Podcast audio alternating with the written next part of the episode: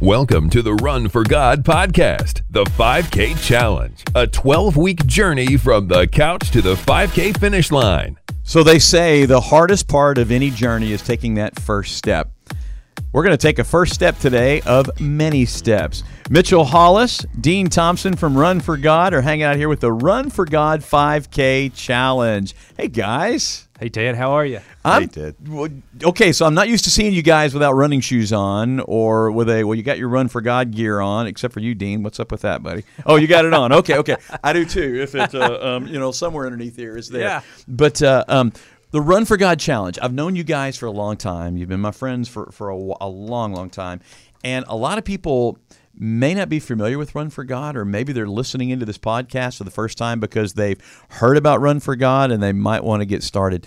Mitchell, have you always been a runner? I, I haven't. You know, I, di- I actually didn't start running until I was in my early 30s. Most people think that I've been running my whole life. I didn't even know he was in his early 30s. I thought he was like 20 or so. No? Okay, whatever. Go but ahead. yeah, I, I, I didn't get started till till much later in life, and uh, yeah, it actually actually it came as a result of a dare. Of course it did. Yeah. Probably guys involved, right? Exactly, yeah. Was this pre Jesus? Um, no, this was post Jesus. Okay, okay. I was going to say it Uh, probably involved some beers too if it was No, a dare. no, that, that wasn't the case in in, in, in my story. Good. No. So how did the dare come about? Well, you know, um, some friends of mine, we were uh, we were trying to decide.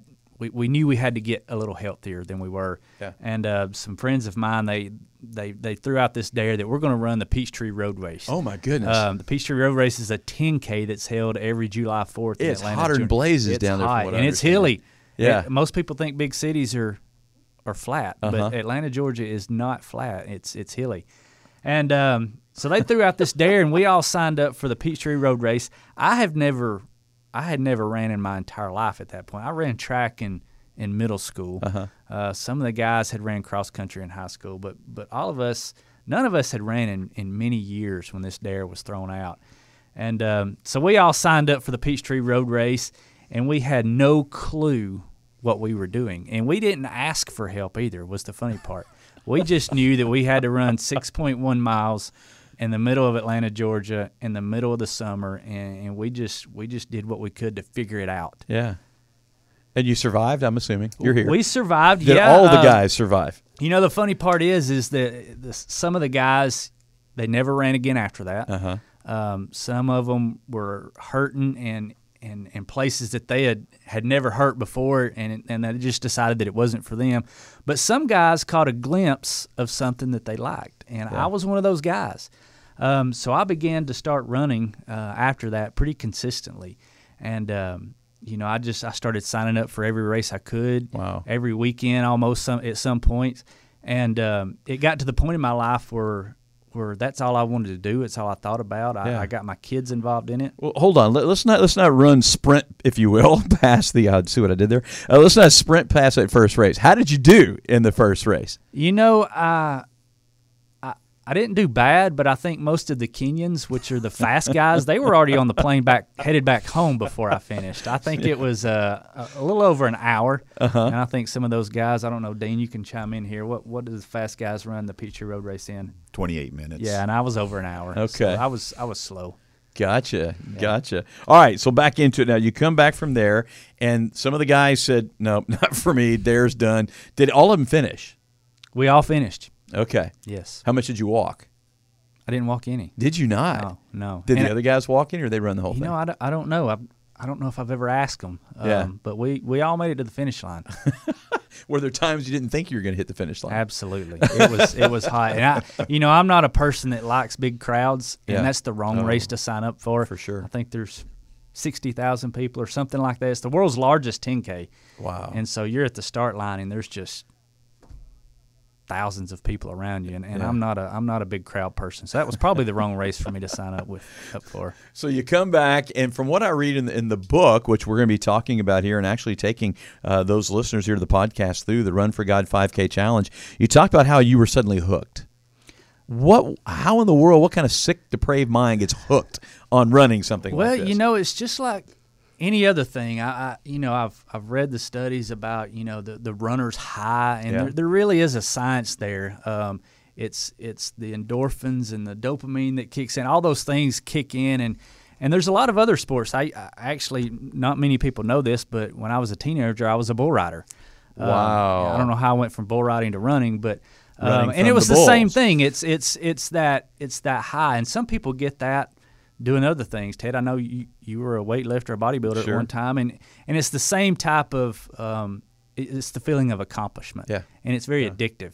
And uh, for me, um, that's what it became. Like I said, I, I just started running every race I could get signed up for, and um, it wasn't until um, October of 2009 that it was I was at my church during during those first few years. I, my son actually got involved in, in triathlon, my oldest son, and uh, so everything I was doing or we were doing as a family, my wife and I, the the third race we ever ran was the Disney Marathon. Marathon. Oh, hold on now. 26 miles. Yeah, yeah. That was the that was the third race that I ever ran, and um, I, I pitched the idea after the Peachtree Road race to my wife. I said we need to run a marathon, and she said there's there's no way. You know I. And and I did this not in the order that we recommend in this book, so I want to throw that disclaimer out there.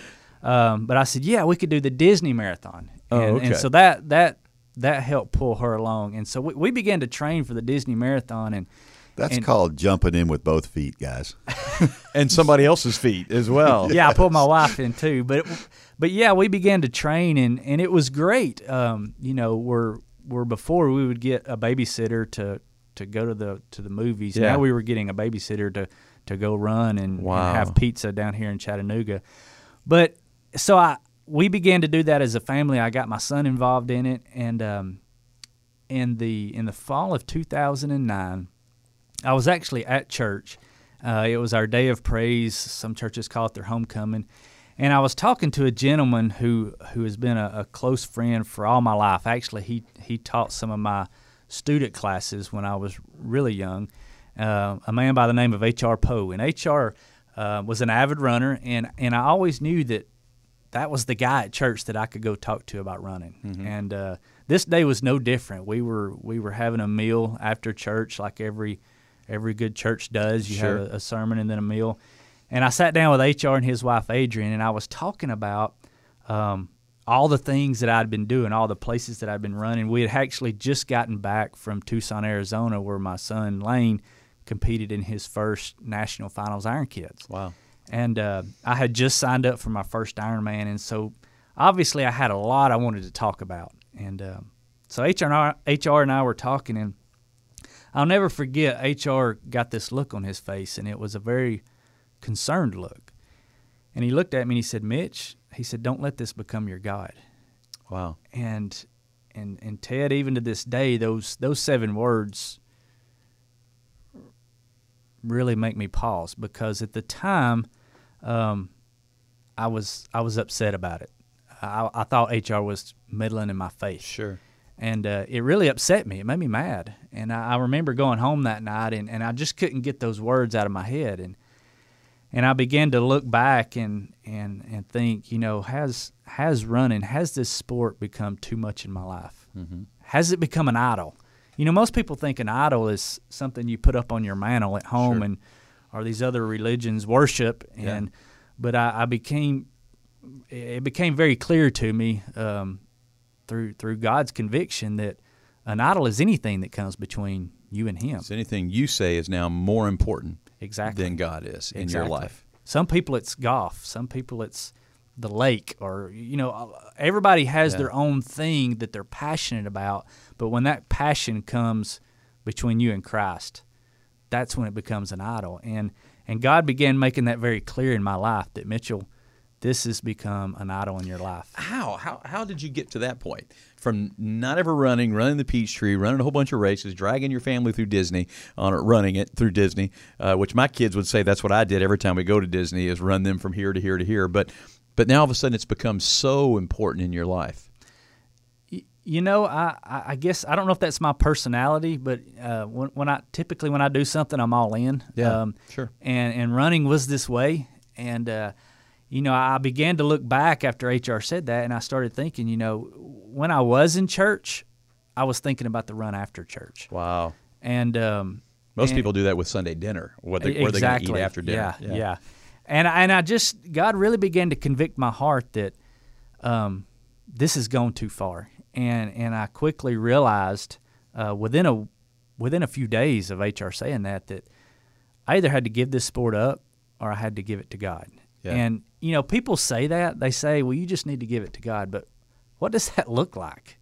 You know, you can't package running up and tie a little bow on it and hand it to God and say, "Here you go." And so I began to pray about this, and this is all within a week of HR saying this. And um, I thought back several years prior to this conversation. I was actually in church. My pastor, he doesn't really like me telling this story, but I was in church, and I was doodling on the um, a piece of paper on my Bible, and for whatever reason, I drew a, a funny looking stick guy, and above it, I wrote the words, three words, "Run for God." This was before the HR conversation. This was a couple years prior Wow. to the HR conversation. And for whatever reason, I went home and I stuck that piece of paper in a file. And, and it's still in that file today. And I remember when, when God began to convict me about this and I began to struggle with how do you give this to God, I went home and I pulled that file out of my desk and I opened it up and I said, This is it. I said, I'm going to go get some T-shirts made that say "Run for God" because one thing I, I I wasn't good at at the time, I'm still not good at. I'm, I'm working on it, right. but is is sharing what God's doing in my life. So I went to my local print shop and, and I took this funny looking stick guy and this this badge that said "Run for God" and I said I need to get 12 T-shirts made. And of course they kind of looked at me funny because this is a it's a peculiar looking T-shirt. Right. And um, so I had those T-shirts made, and the first place I stopped when I picked the T-shirts up was at HR's house. And this is no more than ten days after this conversation with him, and and I walked in and I said, HR, I, I need to tell you something. You you really upset me uh, last weekend, but here's what God's doing. This is what He showed me, and and HR and his wife Adrian, they got the first two Run for God T-shirts that were ever made and I said, I'm gonna I'm gonna start wearing these T-shirts, and this is gonna force me outside my comfort zone. My Yeah. my comfort zone is keeping my faith to myself, Right. and and just keeping to myself. But that's not what God calls us to do. Yeah. He calls he calls us to go out and proclaim His name. Well, this is gonna make because I know these shirts are goofy enough that people are gonna ask about them. Sure. And so I started wearing them, and sure enough, I mean, I couldn't go to the convenience store. I couldn't go anywhere without people saying, "What is the deal with that T-shirt?" And uh, it gave me the opportunity to share with people not only what Run for God was, which was just a T-shirt at that time, but it allowed me to share what God was doing in my life. Yeah. And um, so that's kind of the story behind the T-shirt itself. And Okay, so I'm familiar with that. I've heard you tell that before, and, and I'm so glad that uh, that we're sharing that today. How did it get from a T-shirt into all of a sudden? Hey, wait a minute now. I think this is something that could catch on. Did you have other people asking you for the T-shirts and things, or what? Yeah, I mean, so this has all taken place in October of 2009. And as soon as I started wearing the shirts, um, I began to get comments from people, mainly in my church, that said, "Hey, you need to, you need to think about teaching a running class at church." And and my answer initially was pretty simple. It was no. uh, I'm a I'm a builder at my church. I mean, I'm a builder in my community. I I, I don't know the Bible as well as I should. Um, I'm not that good of a runner. I mean, you just heard how long it took me to run the Peachtree Road Race. Um, you know, Dean's over there laughing because he's the fast guy, but it was pretty dismal. So I, I don't have the credentials Uh-huh. to do something like this, and so I would just say no. And more and more people began to ask me and, and make comments like, "You need to teach this. You need to do this or that," and and I, I would just say no. And and it wasn't very long, just a matter of weeks, and, and God really began to to push me once again outside my comfort zone. So I went and and uh, I asked if I could have a meeting with my pastor, who's a friend of mine, and uh, so I went and sat down in his office, and I thought, this is my out. You know, Brother Charlie is going to tell me, yeah, you you you don't have a theological degree. Sure. You're you're not an Olympic runner. How many people in church are going to want to learn how to run anyway? Exactly. Yeah. And so I thought Charlie was going to say, "Yeah, you're probably right. You don't need to do this." But after about 15 minutes in his office, he said, "Yeah, those people are right. You you really need to think about doing this." and so I, I lost. Thanks, the- Charlie. Yeah, I, I lost the only out that I thought I had. So, um, so I, I went home and I began to pray about it, and I talked to my wife about it, and and so we agreed that we would we would go find a study somewhere, and, and we would lead a study. This is in October, so this January, that coming January 2010, we would lead a Bible study. And I'll never forget, I just started hanging some posters in our church, and I said, Run for God coming this January. And I had a sign up sheet in the foyer, and I thought, nobody's going to sign up for this. Um, and by first part of December, um, we had 14 people signed up, and I was, I'll have to admit, I was scared to death Yeah. um, because I I don't teach. I had never taught anything in my life at this point, and um, so in early December of 2009, I, I told my wife, I said, you know, this weekend we may need to run up to to Chattanooga to the local Bible bookstore and and pick this program up because I knew. I mean, everybody listening to this knows there's a program for everything. Of course there there. is. Yeah, for sure. Um, and so I just knew that this this couch to 5K Mm-hmm. program that paralleled your your faith and your your walk with Christ with the sport of running because there are so many parallels there. I just knew that it was out there. And so we went up there uh, one weekend before Christmas, and I, I quickly realized I had a problem. I, I went in and I, I was scanning through. I was passing all the Beth Moores and the Priscilla Shirers and the Dave Ramseys, and I'm I'm looking for the running guy, and it wasn't there. There's no running guy. No, nothing. And so I come home and, and I got online and I began to look and it wasn't there. And so this is when the the, the tough conversations with God came into play. I said, you know, God, you, you laid this on my heart. You confirmed it through other people. Um, we have people signed up to take this class in a matter of weeks. and now you're not giving me the resources Right. to follow through. What what are you doing, God? Because honestly, at that point, you probably know a, enough about running that you could put together a a couch to 5K as far as go out and run a little bit today, this, this, this, or whatever. But then as far as how does it interact with your faith and, and with God's word and all that, I imagine you were sweating bullets. Yeah, I was, and, and I, yeah, I was I was petrified basically, and um, so I'll never forget. I, I just started sitting down and and writing stuff, and I was pulling stuff off the internet, and I was just I was scrambling for anything to get me through that first class. Yeah. I had said that this was going to be a 12 week class, and I didn't have anything for the first night. and because I just knew I was going to find a program that was 12 weeks, and Sure. you know that's every couch to 5K is 12 weeks, and um, so I'll never forget the first Tuesday night in January 2010. Um, I walked into that first class, 14 people in the class, all of which, or most of which, I knew. Right. Uh, they were in our church, and uh, I'll never forget going into that first class and and I asked the question, "Why are you here?" Which is what we're going to get to here in just a minute. Um, and and Ted, it was like God just sat in that room that night, and I began to hear why people signed up for this class. I heard from a husband and wife who who talked about you know their marriage was kind of on the rocks. They were overweight.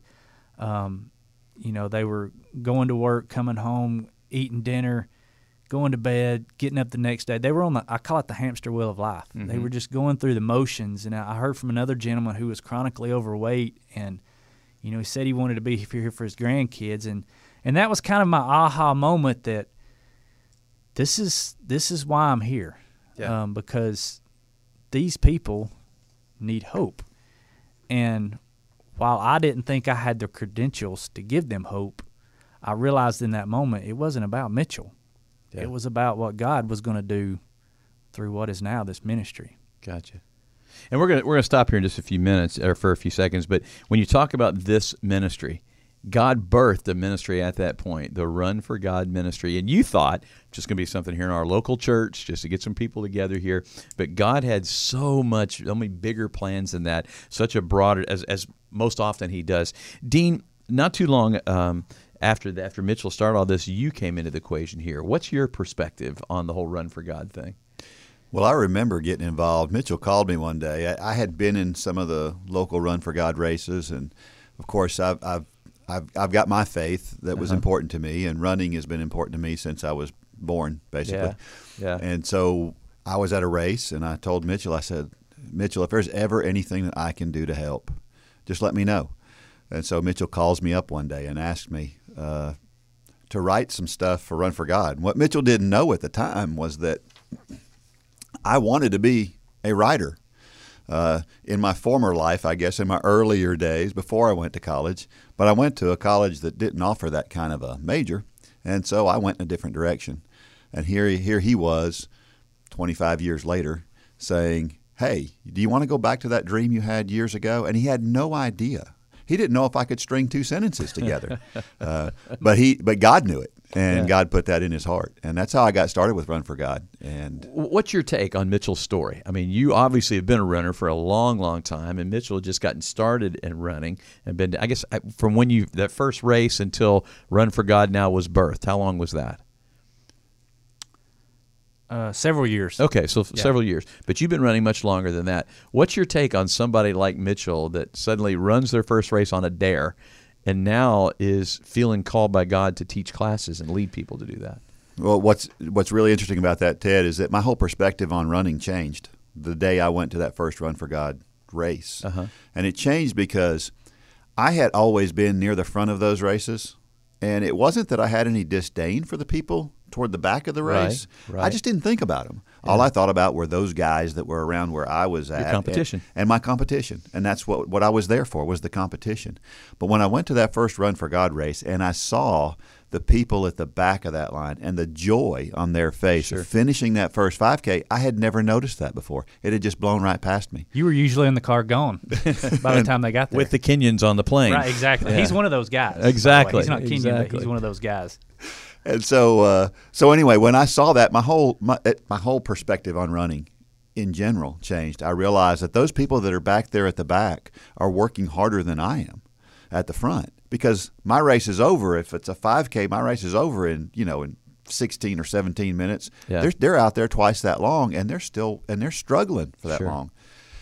It just changed my whole life. And so when I saw what what Mitchell had created, that's why I wanted to be involved because I wanted to be a part of those people too. Yeah, it, it probably wasn't a couple of maybe a year or so after you started this when when the first when was the first resources came out. Uh, they came out in July of that same year. Okay. Yeah, that's Then- how quick this all happened. Yeah, and, and so it wasn't much longer after that that our church uh, offered a class. One of the ladies in our class who teaches PE at Dalton State, and uh, um, and so I, my wife and I signed up and we took the class, Yeah. and uh, and that's how I kind of got involved. And then there was a sponsorship, a partnership with the radio station I work at with J103, and and then before you knew it, I, I became your announcer for there. And so those stories that you're talking about. I've seen those stories, and those are the most exciting ones you may be listening to this podcast because you are in that situation. What are some of the situations that people find themselves in when they suddenly decide, I got to make a change? Well, you, you know, I talk about people that people that running is appealing to them, or, or maybe not appealing to them, but they, they know that it's it's a way to do a lot of different things. It's a way to, to lose weight, to get healthier. Uh, you know, I, I, kind of joke a lot, and I say we take the number one and the number two New Year's resolutions and we put them together. Yeah. and that's I want to get closer to God and I want to get healthy. Uh, the 5K challenge does that, but most people when they decide to, I want to start running, um, they make the mistake kind of like I did. Uh-huh. Um, I got through it, but many people will make the mistake of, okay, I'm going to start running. So tomorrow I'm going to get up and I'm going to go out and run five miles. Now, most people can do that. And I want to throw this word of caution out there. Most people can get up and go out and run two or three or four or five miles. But what they don't think about is what's going to happen the next day. Yeah. When you wake up and you say, oh my Lord, what did I just do? And you can't hardly get out of bed. Sure. Uh, you've got there's injury, a lot of injuries that can come along. The the biggest mistake in running is people who do too much too soon. Sure. Well, there's people that have gone that doctors have told them they need to lose weight. Their cholesterol's way sky high, their blood pressure's sky high, and they've got to do something because basically they're killing themselves with a fork and a spoon or with inactivity in front of the TV and things. And there may be some other reasons, a ton of reasons why people would want to get involved in this Run for God challenge. It's 12 weeks a 12 week journey that will take you from the couch to the 5K. And before we get into all the nuts and bolts of the class, Mitchell shared his story with us right now. Um, why is it important for people to write down what they want to accomplish in this next 12 weeks? Um, you know, like I said, and, and I'm going to ask the question to everybody listening right now: Why why are you listening to this podcast? What what what was appealing about what we're offering that made you tune in today? And and I would challenge you to write that answer down because there's going to be a time over the next 12 weeks, and, and usually we start seeing it around week six through eight, where you're going to start doubting yourself you're going to start saying, I don't know if I can do this. You've got to have a why. Yeah. Um, so, so many goals are, so many people write down goals, which I think are very important.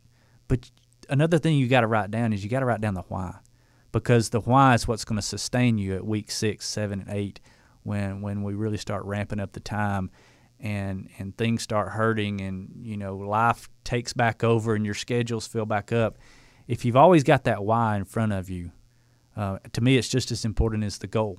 Um, yeah. To write down the why. Why are you doing this? I, I, want I want everybody listening to to pull out a piece of paper right now. It's actually there's a place for you to write it in your book. Yeah. Um, write it down right now. What is your why? Are you that person that that I talked to in that very first class that uh, maybe you and your spouse are on the hamster wheel of life, or or maybe you're you're overweight and you want to be around for your grandkids or or there's there's thousands of reasons that people have for wanting to get active and to get more spiritually fit. I challenge you right now to write down those those answers. And I, I, would encourage folks to not just write down the answers of why, but to continue writing throughout this journey. Uh, I found a recently found a, a, a running log that I had from 1982. I'm dating myself here, but I went back and I looked at how I felt in some of those workouts and what some of those workouts and I'm boy I wish I could run those times now. but but looking back at that was so fascinating and I think that when people write down their journey and how they feel and they go back and they look at it later, it means a lot to them it would be great for folks to write down more than just the why, but but the whole journey. Absolutely. Well, we're going to jump into the nuts and bolts of the class here after uh, since Mitchell's told his story and Dean, you've gotten familiar with these guys here with the Run for God and how you can go from the couch to the 5K.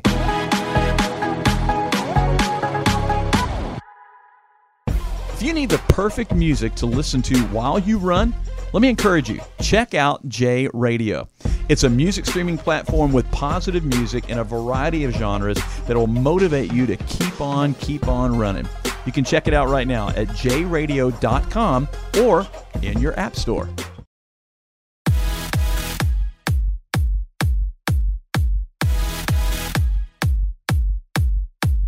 So, Mitchell Hollis and Dean Thompson from Run for God here on the Run for God 5K Challenge podcast. And uh, let me encourage you because I don't think we've done this yet. Um, you can get your very own Run for God 5K Challenge kit, if you will, uh, to get you ready. And everything that we've talked about, including Mitchell's story that he just shared with us, um, is included in this. For less than night out for the dinner and a movie with your spouse, you can have this challenge and both of you can get started getting healthy or anybody in your family. With the registration kit, your registration fee includes a 5K challenge, student manual, which is what we're looking at right here, um, a time tested 5K training plan to get you from the couch to the 5K without killing yourself. Um, also, access to this podcast. It's a 12 week podcast that you can listen as Mitchell and Dean personally walk you through their amazing journey, your amazing amazing journey. There's going to be guest speakers that are going to be joining us about everything you need to know about running. There's a running journal that's there. You heard Dean mention a few minutes ago how important it is to write things down, uh, and it is so true. And guess what? You know the T-shirt that uh, Mitchell was talking about that got this all started. Well, you're going to get the official Run for God Worldwide Challenge tee uh, as a part of that, and also a car decal so you can put it on your car and let everybody know uh, that you're a part of this, and access to any of the 12 week instructor led classes around the world. Think about it. There are Run for God classes just like you're getting ready to jump into here in a second, but they're offered person to person. Uh, they're in churches and groups all over the place, on military bases, and uh, some of the other places, Mitchell, that they are besides military bases. Uh, and we've, we've been in several prisons, yeah, uh, private schools, military bases around the world. So yeah, it's. Um, a lot of places. Yeah, it is. And the most important thing is the Steps to Peace with God gospel track. Because you're going to learn here with this next little section here how that is the most important thing if you haven't already heard it uh, through Mitchell and Dean's heart. All right, guys. Dean, can you tell us what is the official mission of Run for God? Everything has to have a mission statement if it's going to be successful. What about Run for God? And we're no different. And we do have a written mission statement, and it's in the book. So when folks get a book, they can they can read this. But our, our main mission statement is preparing people to be better witnesses for Christ physically, mentally, and spiritually. And then we break that down and we talk about physically. We talk about creating a healthier you, just like you talked about, uh, making it possible to reach a whole new demographic of non believers. Uh, it, you know, if we're not healthy, we can't be effective. Sure. And so it's important for us to physically be healthy, mentally to uh, learn the discipline and endurance it takes to run the race that's set before us. You know, it we talk about that in Hebrews 12:1. Everybody knows that particular scripture. Um, and, and, running is so mental. You know, I think about Yogi Berra, who said, "What did he say about baseball?" He said, "Baseball is ninety percent mental, and the other half is physical." well, it's kind of that way with running. So much of it is mental, um, and then spiritually, of course, most importantly, learning to always give God the glory for everything that we do, including running. Uh, ultimately, if we don't give God the glory, you know, then what's it for?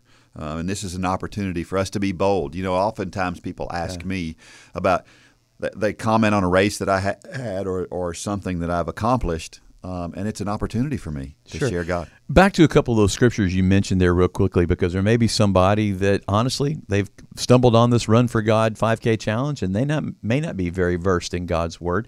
Hebrews, 12, and by the way, that's not a slam against you. That's just an incredible opportunity that now God's opening up the door for you to learn His Word. Hebrews 12:1. Therefore, we also, since we are surrounded by so great a cloud of witnesses, let us lay aside every weight, every excuse, everything you can think of, and the sin which so easily ensnares us, and let us run with endurance the race that is set before us.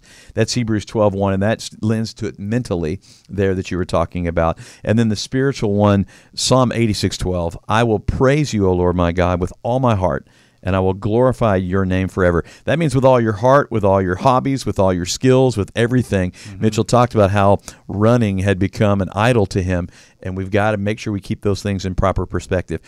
What about the objectives of a 5K challenge class? When somebody agrees to sign up for a class and they come be a part of that, or you're listening to the podcast, and, and let us be real clear we hope our number one hope is that you would get involved in a class with other runners and other friends around you because of that accountability. But if you can't find one of those or for some reason not accessible that's what this podcast is all for. What are the objectives of a 5k class? Well, the objective of, of the 5K Challenge class is to introduce the sport of running to people, to get them to understand, to help them to learn that there are some other things to running than just putting one foot in front of another. And there aren't a, a ton of things to learn about running, but some of those things are pretty important. So, yeah. although it's not rocket science, if you don't take it seriously and do it right, then it can be painful. It's kind of what Mitchell you were talking about a few minutes ago about if you just suddenly decide I'm going to run and you go out and you run three miles the next day. Physically, you can probably do that, right. but you're not going to feel like doing it ever again. And so many people say, "Not for me. I give up." Yeah, they they think that's that's the way it's supposed to be, and and they realize, man, that's I don't want to feel like that every day. Well, if if you walk through this process that we've laid out, um, you're going to feel sore. Yes, it's a good sore though. It lets yeah. you know you've done something, but you're you're not going to feel terrible, and more importantly, you're not going to injure something. Right. Uh, like I said, the biggest mistake that people make is doing too much too soon. I'll never forget my wife uh, one time went to a health club. This was years ago, um, and uh, she uh, uh they put her on some kind of machine and said, "Here, hop on this treadmill for uh, um, for about 10, 15, 20 minutes, and uh, um, and you'll be fine." And then they came back 20 minutes later, and she's like, I'm done. I'm finished. And she came up to me. I was working out another part of the gym, and she says, I'm not doing this anymore. And it took me a long time to get her back in the gym after that. What are some of the other objectives? Well, first of all, I want to, I want to back up a little bit and tell folks that because a lot of people don't realize this and they don't believe this, but I'm telling you, running can be enjoyable. Sure. there are some folks who they make jokes about it, but running can be enjoyable if you do it right. Uh, the second objective is to understand the pitfalls that can come from letting anything become an idol to you. You know, we talk about all the time, addiction is so prevalent in our society today, and we talk about that, and people can become addicted to a lot of things. We know about the major ones that destroy lives, but there's a lot out there that people can become addicted to that take the place of God, too. It's, it's no different. Um, another one is to understand the parallels of enduring a sport like running with an enduring faith. Oh yeah. Um, there's so many parallels. You know, I, I've written um, 150 something stories to this date of, of devotions, and people ask me, where in the world do you come up with all of those devotion stories? And I tell them it's easy because everyday life is running, and running is everyday life. Um, there's so many parallels. And then to understand how to become a better witness while doing something that you enjoy. You know, it's really hard for us to to be witnesses sometimes, and I know it is for me. And Mitchell mentioned that it is for him. And uh, but running gives us a platform and gives us a, a way to to find common ground with others and to talk about Jesus Christ and what He's done in our lives. Gotcha. Okay, so I want to go back and ask you a question here from a little while ago. Um, you talked about that first class that you ever taught, where this all comes from, every bit of this here, and you had 14 students, 14 people from your church that were there. Let's talk about week two because you had to kind of make you, you. There was no course available for you, so God gave you what you had for week number one, and then you came back week two. How many of the 14 did you run off? How many of you didn't? Uh, well, I didn't think the back? story you're referring to is actually the second class. Second class, yeah. Not not the second week. Yeah, Yeah, I mean, we the first class we had 14 start the program. We had 21 graduate. Okay, Which okay, which cool. in and of itself is very unheard of for any kind of discipleship class in a church. Is Yeah. usually you have a bunch sign up and then half of them are gone the next week. Sure. For the first class of Run for God, it was the opposite. We had more people graduate than started. But it's what happened in the second class. I Okay, mentioned so after you've taken a group through 12 weeks, we wrote the program. We've got a published program, and so the second time I was going to teach the class was at my church in July of 2010. The first class was in January, and um, I'll never forget. Uh, we, we had the sign up sheet, and I had I had I think 70, high 60, 70 people signed up, and there again I was terrified. I, I made it through that class of 14 to 21, and now I got 70 saying we're, we're going to take this class. And I, I remember that night, just my palms were sweating. A group of deacons in my church took me into the bathroom of all places and just prayed over me because I they could see the panic in my eyes. And Ted, that night we had s- about 70 signed up, and almost 200 showed up. oh my goodness. And, and I remember What size classroom did you have for that it was the night? sanctuary. We Oh, had to okay. move it to the You had to- sanctuary. but, but before then, you weren't planning on no, meeting in the no, sanctuary. No, no, we we wound up moving it to the sanctuary. And but what I learned from that story, and, and I want to tell everybody listening today, the moral of that story is there's people watching you. Yeah. You you may be telling people, and, and we're going to get into it with goals here in just a minute, but you need to tell people what you're doing.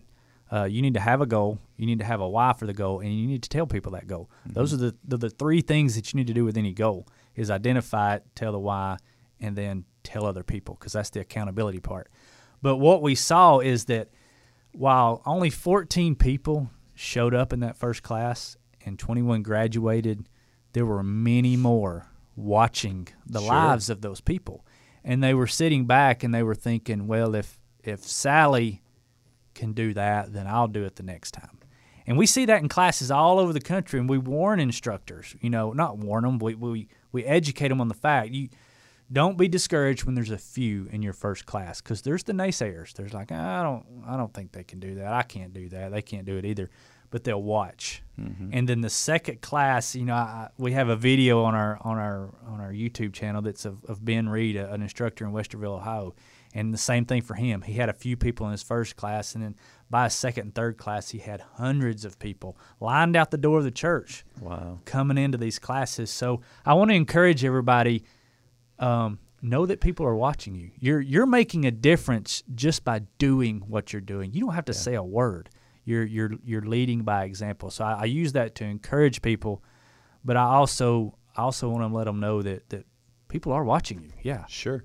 Yeah. When you went into that first class and now the second class and things, the the format of the class, I'm sure it's kind of evolved, but what is it today? What is the format of a Run for God class today and kind of how we're going to do that here on the podcast? So, so a typical Run for God class meets one time a week.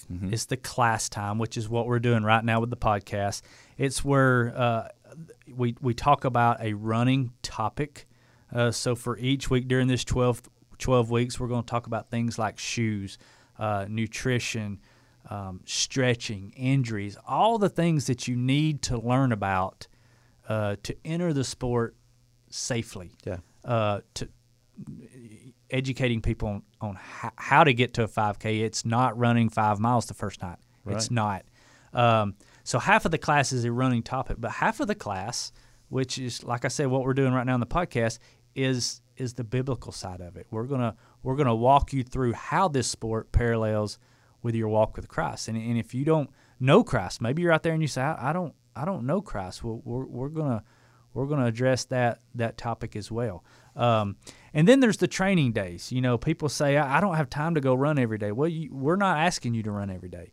Um, during this 12 weeks, we're going to run three times a week, um, and that that's going to be done on your own if you're listening to this podcast or if you're if you're part of a group. Some of the groups actually have structured group runs each week, but you're going to run three runs a week. All of those runs are, are 30 minutes or less. Um, so it doesn't take a ton of time to do what we're we're trying to do here. And then race day. Um, we encourage you if you're listening to this podcast, if you're just getting started now with us, um, find a race. Count ahead 12 to 14 weeks, and and look in your community. Look around at the the adjoining cities, and find a race that is your graduation. You know, the 5K is the graduation of what Yeah. you're listening to right now. It's 12 weeks, 12 to 14 weeks out. Some people have scheduling conflicts, so we say 12 to 14 weeks. If you have to skip a week, repeat the prior week's workout. Don't skip ahead, fall back. Okay. Uh, don't ever don't ever try to skip ahead because it's very tempting. When you start these runs, you're going to feel good and it's going to feel like, man, this this just isn't that hard. I think I can skip ahead a few weeks. I, I'm waving the red flag right now. Don't Yeah. don't do it. Gotcha. So that that's the format of it. It's it's the it's the podcast or the class, and it's three group runs or three. I want to get if you're listening to this this podcast and you're not a part of a group, and that accountability is going to be one of the hardest things for you. I would encourage you right now not just pick out that race that it's going to be, but go ahead and pay your registration fee for that race. Put it on your calendar because now you're invested in that race. Absolutely. You know, we, we see it a lot. We saw it this past weekend. We we host a race sometimes in our in our hometown, and we we put on a race that's actually free. It's a race where we the race is not actually the focus. Uh, it's more it's more of a uh, a, a ministry outreach. Sure. Um, but it's free, and people sign up for this race, and and less than half of the people who signed up for this race that we put on this past weekend showed up. And there's there's one main reason, and it's that they weren't invested. Yeah. Um, so yeah, find that race, sign up, and then go to social media and tell everybody you know, hey, I signed up for this race. That really, that's that's you know, I have a background in real estate. That's those golden handcuffs where Mm-hmm. you've put it out there. Now, now you're going to have to to hold to it because you don't want to go back and tell everybody, well, I quit. Yeah. Um, accountability is everything, and the biggest accountability is telling people what you've done. and that can go for anything that you're involved in. And when I when I went through to check that thing off the bucket list, the bodybuilding show that I did, I had a partner, and knowing that that partner was going to be there at four o'clock, five o'clock in the morning at the gym, made it that much harder for me to hit the snooze button because I knew he was counting on me, Exactly. and he was going to be there. And he was going to give you a hard time if Oh, you didn't show de- up. definitely, definitely. Yeah. What about those folks, guys, that uh, um, may be following along by themselves? How do they get to the twelve? Because there's there's another hurdle they've got to go over with no accountability. Yeah, I, I, I think it's just, you know, I tell people uh, one of the biggest uh, excuses that you hear for not exercising is, I don't have time. And that is what I just said. It's an excuse. Yeah. Um, people will make time for what's important to them. And if, if, if this journey is important to you, like I said, keep those reasons why in front of you. The reasons that you wrote down today, keep those in front of you. Those that is that is one of the biggest motivators you can have is the why. But on top of that, for for this podcast and these three workouts per week, like I said, it's not a huge amount of time, but it is some time. Put them on your calendar. Yeah. You know, I tell people this is uh, your 30 minute workout is very important to you. You've written down why it's important. So what do you do with important things that need to go on your calendar? You write them down. You put them in your calendar, and when people call or life happens, you can say you say, "No, I've I've got a meeting that day, or I've got a birthday party to attend, or I've got a church service I've got to get to." Those are important things, and, and this should should be right up there with your your priorities of I want to get healthier. That's the why. Now I'm going to put this on my calendar, and I'm going to treat it like a meeting. Um, it's it's it's there. Dean, how important is it to have that partner? To find somebody, and I, I bet you'd be surprised if you don't think you can find somebody to run with you. You probably can. Absolutely. I'm sure there's local running clubs, there's running shoe stores. A lot of times you can find people that, that are interested there. There's also probably somebody that you work next to. Uh, there's somebody out there who wants somebody to run with. I spent a lot of time running by myself. I, I was so glad when Mitchell's son Lane got to the point where uh, he was running faster, and it it made it where I really enjoy running with him. Um, there's always somebody out there, and you just got to find them. Social media is a great place to find them. Mitchell mentioned social media. Yeah, yeah, we see it all the time. We'll we'll put ads or whatever on the Run for God Facebook page, and and you know you can go in and look at the comments. And most of the comments we see from those ads are people tagging friends saying, "What do you think about this?" Yeah. And hey, basically saying, "Hey, you want to do this? I I'm thinking about doing it, but I need somebody to do it with me." So yeah, take it to social media and find a friend. It all sounds awesome. It all sounds great, and it is. But are there some pitfalls? Are there some challenges that come with taking this class? You know, I I don't I don't think there are. Um, I, you know, I think a lot of times life gets in the way. Yeah. Um, and, and like I said, this all comes back to the the scheduling. Um, you know, trying to we, we're all busy. We've a lot of us had kids and careers and, and church and and things like that. But pro- probably the biggest pitfall is just trying to, um, and I wouldn't even call it a pitfall. It's just making it a priority. Yeah. Uh, making this there again, keeping your why and making it a priority. And stay focused. You got to stay focused and don't give up on that for sure. All right. So, what topics are we going to be discussing throughout this podcast through a normal Run for God 5K challenge class? Well, you know, you can't cover everything in a 12 week period, but we can cover the important things. And of course, uh, we'll start just next week with talking about running shoes, which is Yeah. a lot of people don't realize how important those are, uh, but they're critically important. We'll talk about why those are important. We'll also talk about stretching. We'll talk about staying hydrated. We'll talk about injuries. Injuries are a big part sometimes uh, uh, for some folks. Um, nutrition, recovery, cross training, all of the things. Talk about what kind of gear people should be using. What should I be wearing when I run? We'll talk about that. Um, what it means to be sore versus what it means to hurt. Um, Yeah. Some people look at soreness and they think, "Oh, I've got an injury," and a lot of times it's just soreness. And then sometimes people are injured and they really need to back off. And we'll talk about how to tell the difference between those things. So lots of good information. Mitchell, there are some things that everybody needs to know right now before they go out and run the very first training run. What are some of those things? You mentioned one of them, set a goal. Yeah, you know, we've got eight. Um, and, if you look in the book, they're all spelled out here, but we'll just go through them one by one. Number one is set a goal. That's the first thing. You know, if you're going to do this program, make up your mind you're going to do it. Yeah. Uh, sign up for your race, buy the materials, get invested. I can't stress that enough. When you're invested in something, your, your studies show you're much more likely to follow through. So sign up for that race and let other people know. Um, start slowly. You know, we, we've said this. If you follow the training plan that's laid out in, in this 5K challenge, um, it's, it's designed in a way to help you and your body adjust to the changes. Many people listening to this uh, may have never run in their life. Yeah. Maybe they maybe it's been decades since they since they last ran. Um, this program is designed to take anybody um, from the couch to their first 5K. So you, you want to start slowly. Um, another a big one that we're going to be talking about next week. It, it's not as important for this first week, so so don't run out and buy something uh, today. But it's shoes. Um, don't don't go out and buy shoes, running shoes, before you listen to episode two. Uh, most people don't understand that shoes is by far the most important piece of equipment that a runner can have, and you shouldn't choose your shoes based on what color you like. If you walk into a running store and the first quest- question the salesman asks you is what color shoe do you want, you need to turn around and leave. Run. Run. Yeah, because shoes are designed. Most people don't understand that shoes are designed for different types of people. Yeah. Everybody's gait is different. Everybody's foot strikes the ground differently. Everybody's foot is shaped differently. And when you walk into a running store and you see all these different kind of shoes up on the wall, it's not just different styles. There, it's it's different um, types of shoes for different Sure. types of bodies. So Sure. that is by far the most important piece of equipment. So make sure you've got the right shoes. And next week we're going to have another expert, a we're- shoe expert, is going to be here with us on the podcast. Yeah. And so you'll be able to get everything you need to know about. Yeah, and shoes. you would never think that listening to uh, a podcast about shoes could be interesting, but it is. It's fascinating. I still learn a lot every time I, I hear Chad speak.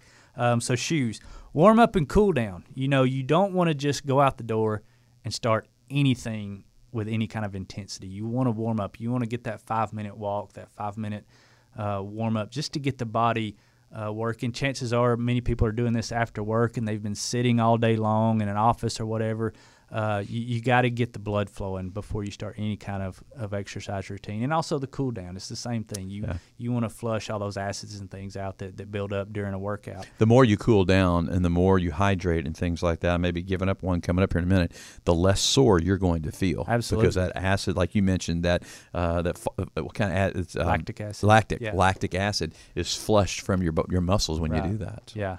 Um, the the fifth thing is rest. Um, you know, I, like I said earlier, our our schedules are so busy, and most people don't understand that that when you exercise, uh, whether it's you're lifting weights or you're running or whatever, you're actually destroying the muscles at that point. Tearing them down. Uh, muscle muscle is not built during the workout; it's torn up during the workout, and then it's it's it's healed and it's grown during the times of rest. So rest is just as important as the actual workout. Um, you, you just mentioned it, hydration. Uh, we we see this a lot. Dean and I actually coach a group of, of young triathletes, and and we fight this battle all the time because um, we tell them we have the hundred ounce rule. You need hundred ounces of water a day. Um, some people actually do more than that. Um, but uh, you got you got to hydrate the body because if if you're thirsty, it's too late. yeah. Uh, hydration you. hydration happens hours before the workout. You can't show up for a workout and, and down a 12 ounce bottle of water and say, okay, I'm hydrated. That's not how it works. Uh, it's a, it's a trickle effect. So you got to do that all through the day. Can I give you another illustration you all may or may not have heard? My son, one of my sons, is an Army Ranger. When they go through Ranger training, if they're ever caught in their training without their CamelBak, their water thing, they are dropped from the Ranger program. Wow. Wow. That's They see the- how important, How important hydration is. Yeah, absolutely. Um, think of food as fuel. You know, I tell people in our in our first class, everyone that I've ever taught, this is probably not the time for a crash diet.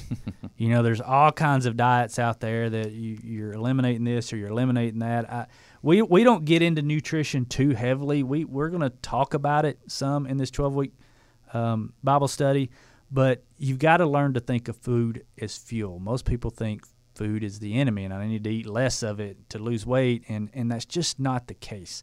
You got to learn to be sensible about what you're eating. Yeah. But in any type of workout routine like this, you've got to have the fuel to keep going, or you're going to be you're going to wind up being one of those people that's laying on the side of the sidewalk during your workout because your body's just depleted. So you got to have that fuel. Um, and the last one is get the family involved. You know, we get the question a lot when people are signing up for our classes, and, and the question will be, I've, I've got a six year old or I've got a five year old. Um, do you guys offer childcare? And I say, no, you need to bring them. Uh, and they, they question whether their five or six year old can do this. And I'll say, they can probably do more than you can. Yeah. Uh, kids are very resilient and uh, they're very fast a lot of times. And uh, we've, we've actually coached a group of triathletes from, from six years old. Um, so get the family involved. If your kids are younger, you know, take the stroller and, and do the workout pushing them. Uh, you know, that's, that's the important thing about this ministry, about really anything we do. If, if you're part of a family, if you have an immediate family, get them all involved. This is a great opportunity to do that. I've seen some of those rock star kids you're talking about at the uh, the Run for God triathlon there in Dalton every summer uh, out there, and it's so cool to see that. And by the way, another advantage to running, and you'll find this out in high school cross country teams and in college. Guess who some of the best academic people are? Those runners, because they're used to focusing and sticking with it. And I know that's true with my three kids as they ran cross country. Dean, all right, different different question here. Where's the strangest place that you, as a runner, have ever run? Well, um, I, I've run in some odd places. I, I, Ted, I'm a I'm a streaker. Oh, I- I okay, to- okay. I hate to br- bring that out here, Uh-huh. but uh, uh, but I run I run every day, and so seven days a week, 365 days a year. I've actually and we'll we'll tell the story some at some point later that I've Yeah. missed one day in the last seven years. Um, so that means sometimes it's not convenient to Right. run. And so just a couple of weeks ago, I ran. By the in- way, that that is your streak. You're not actually a streaker. Oh, I Yeah. get it most now. people. Yeah, good. figured I thing needed to I just kind of wanted to brush over that and Yeah, not talk no, about wait, that. Yeah. hopefully he wouldn't either. But okay, I mean, he's got a running streak, is what he's got. Gotcha. Woo! Okay, feel good now. I'm glad that's cleared up. We are Um, too. We uh yeah so just a couple of weeks ago I was in an airport and I knew I was going to be traveling most of the day and so I ran 3 miles in the Atlanta airport. Was TSA after you or what? They looked at me funny. I bet. Uh, but they let me go. So uh, nobody frisked me. Uh, I was able to get by, but the people pulling their luggage will look at you funny when you're running through the airport. Yeah. Especially when you're in a pair of running shorts. Oh yeah. Oh, so you you decked out the full way then? Oh, sure. Yeah, absolutely. Why not? so you weren't pulling your your bag or anything like that while you're running? No, we had a group, and so the group was waiting while while Dean went to run. Wow. So yeah, Okay. always time. Heck yeah. Now, we don't want people going down to the airport to run, okay? The Chattanooga airport's not that big if you're here or whatever airport's closest to you across this world. So tell everyone where they can go to run. What are some good ideas? Well, you can run almost anywhere, as I just said, but uh, the best places to run are places that were meant for running. Um, obviously, local high school tracks are always great. Most high schools will let you on their tracks to run. There's a few that won't. If they don't, don't don't be belligerent about it, but Right. find another place. Um, there's a lot of parks Sure. that have running paths or running trails. Uh, a lot of folks really, really love to run on the trails. They're a little softer than the asphalt of a Yeah. uh, of a road. Um, a lot of people don't think that running on a road is a thing. That that make that's for cars and not for me running. But I run most of my mileage on a road.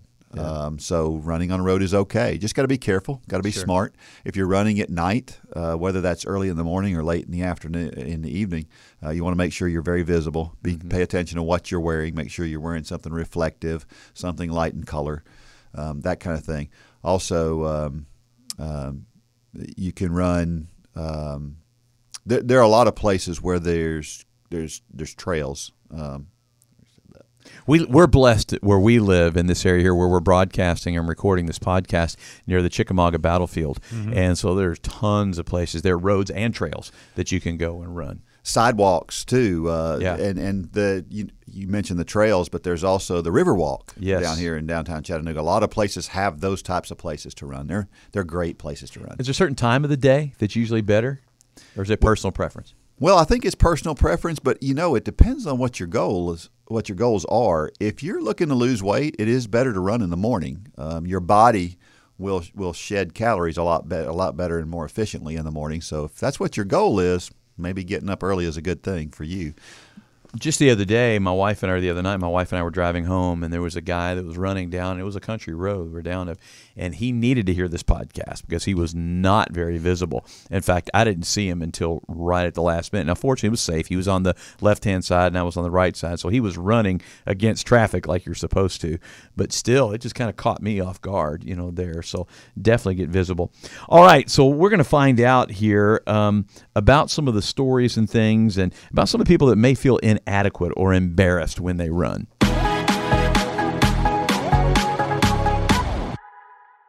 If you want to hear the story of how God used Mitchell here, a construction worker from Dalton, Georgia, to start this nationwide ministry run for God, check out this video of Mitchell's story and many others at ComeOnLet'sGo.com.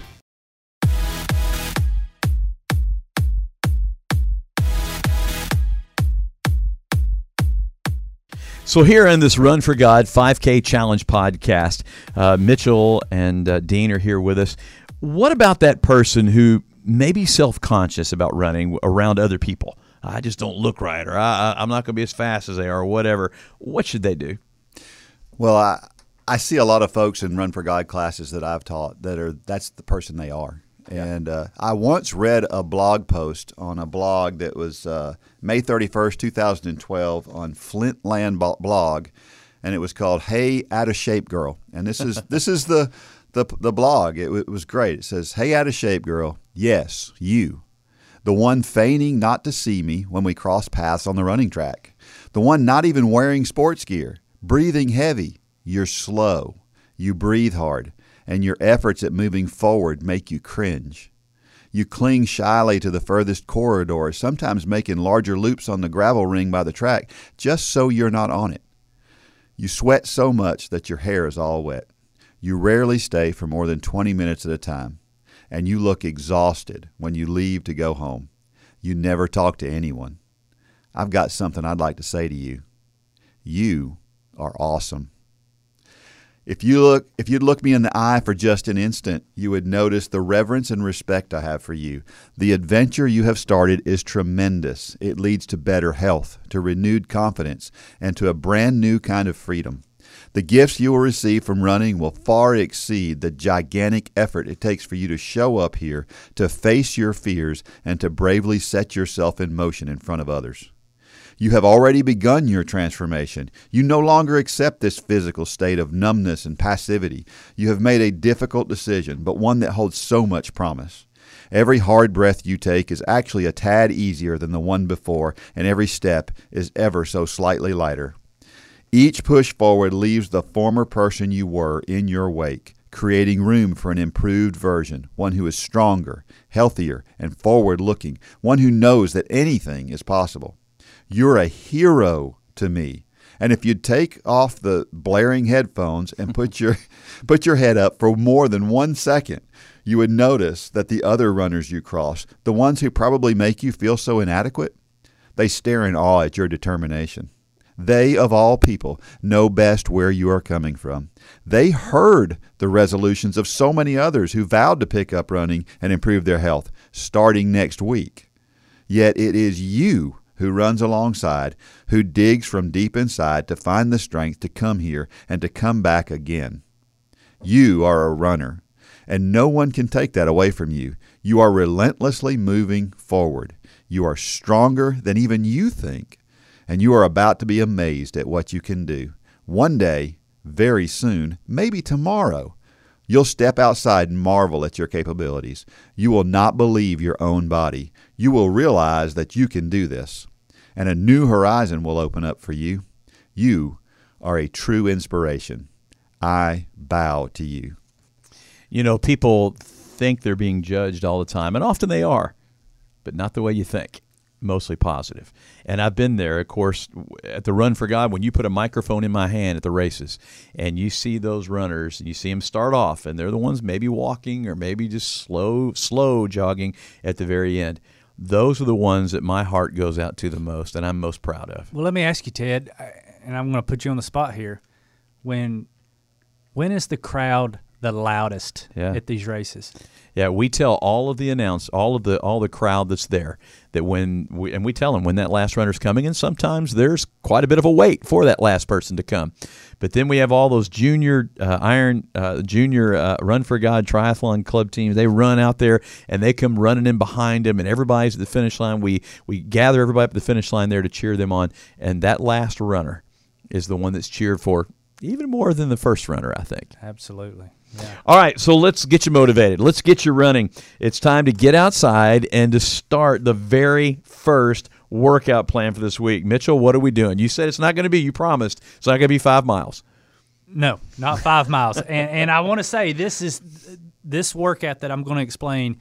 Uh, you need to do it three times this week. Over the okay. next seven days, you need to do it three times. Preferably, we would like you to to to skip a day in between these. Yeah, give yourself uh, a day of rest. Yeah, 24 hours of rest. rest.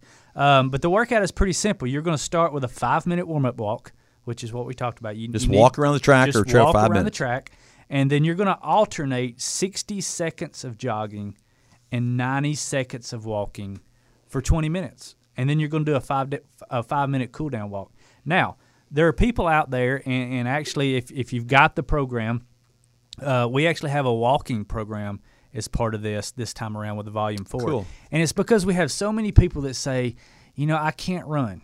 And, and while I know that they probably can, uh, some people just want to start with walking. So if you're going to walk this, then I encourage you when when we say anytime you hear us say jogging, you're going to simply walk faster. That that's pretty much our walking plan there. Uh, so we're going to ask you to do 60 seconds of walking, 90 seconds of walking faster for 20 minutes. Um, again, I want to throw up the red flag. Don't do more than this. It's going to feel easy to most of the people, um, but don't don't try to skip ahead. It's going to be three times this week, and then we're going to do something different next week. Tell me about the app.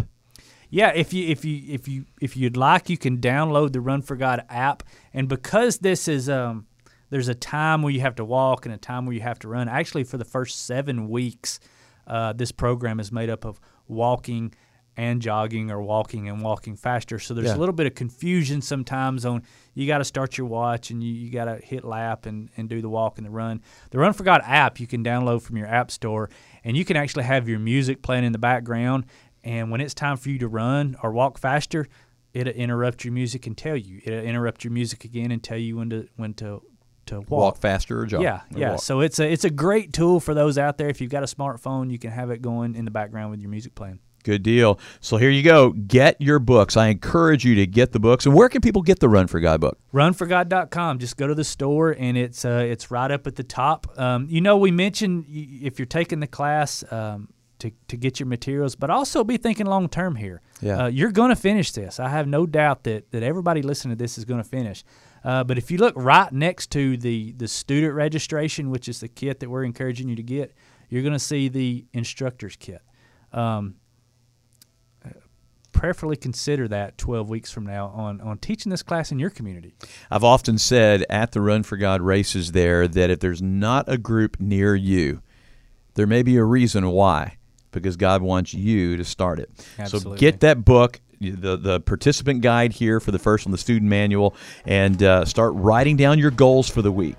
And then what do you need to pray for this week? Put that down. And what are the potential barriers this week that you know you're going to have to crush and you're going to have to get through? Fill out the logbook that's there and it's so important guys to write down your feelings. What went right what went wrong as you go through there. So you have that that resource to go back and look for encouragement. And then go to youtube and subscribe to the run for god youtube channel. There's a little bell there that you can just click and that'll get you the notifications. Absolutely. all right we're gonna go run? Let's, Let's go. go. all righty. Tune in for the next run for god 5k challenge podcast we're gonna get you the right shoes you need You've been listening to the Run for God podcast. To find out more, visit runforgod.com.